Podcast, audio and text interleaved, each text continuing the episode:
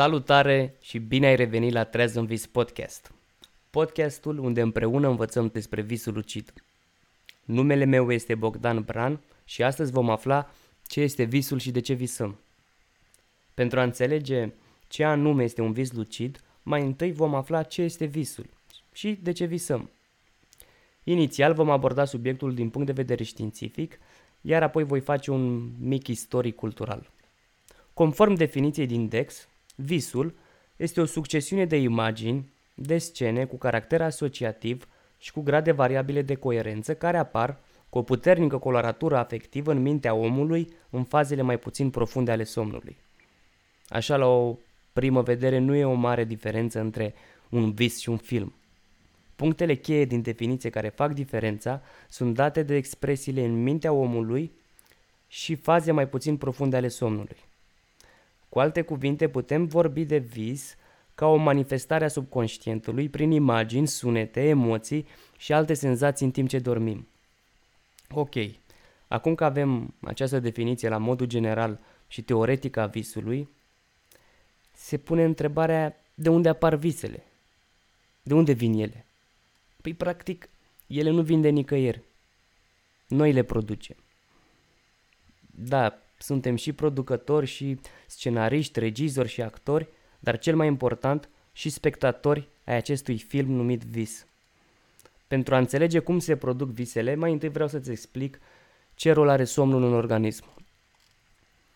Somnul fiecăruia dintre noi urmează un ciclu regulat în fiecare noapte. Și sunt două tipuri de somn. Somnul REM, Rapid Eye Movement, și NREM, Non-Rapid Eye Movement. Somnul NREM are patru stadii. Fiecare ciclu de somn durează aproximativ 90 de minute și începe cu primele patru etape ale somnului NREM. Primele două etape reprezintă un somn ușor, unde mușchii corpului se relaxează și ritmul inimii încetinește, iar etapele 3 și 4 reprezintă somnul adânc, în timpul căruia undele cerebrale încetinesc. Ciclul continuă în sens invers, dinspre etapa 4 a somnului până la etapa 1, care apoi este urmată de somnul REM. Iar apoi ciclul se reia. Ă, somnul REM este somnul cu vise.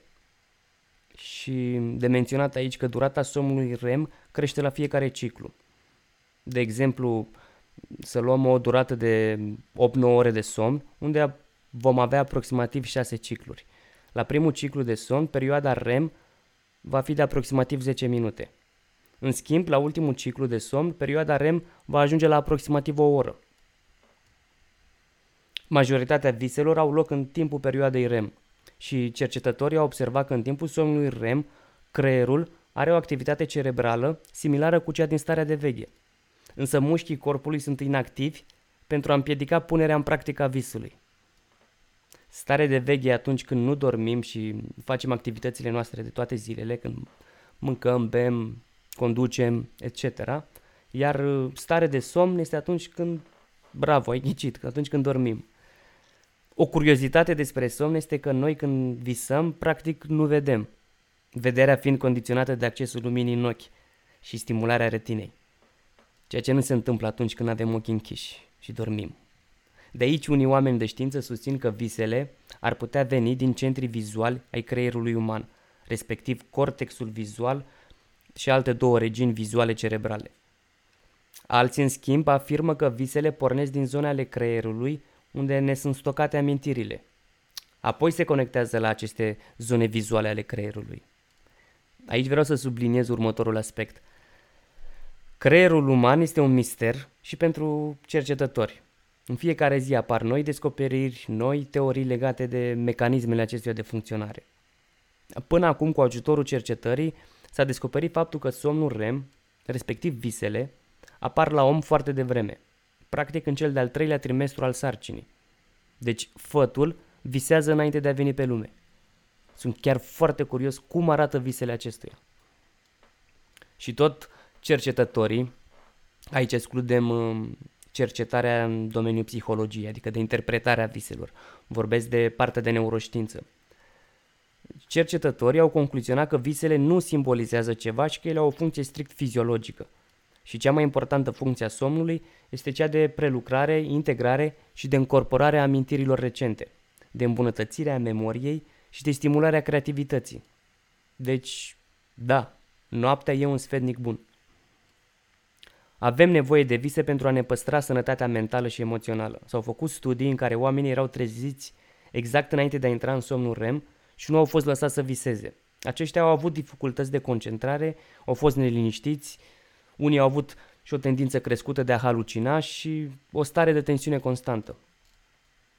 Cumva ce trebuie să reținem de aici e că nu poți visa ceea ce nu știi că există și că un vis este doar un vis.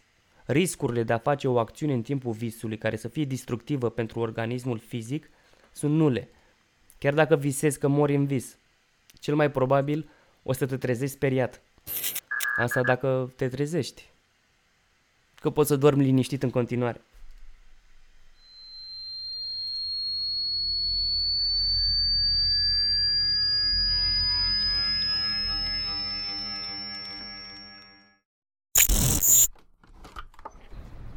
Ah, ce zi frumoasă e afară.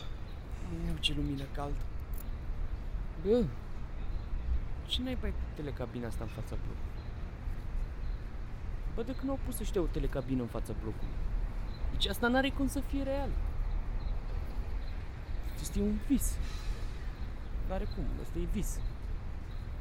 Și dacă visez, înseamnă că pot să zbor.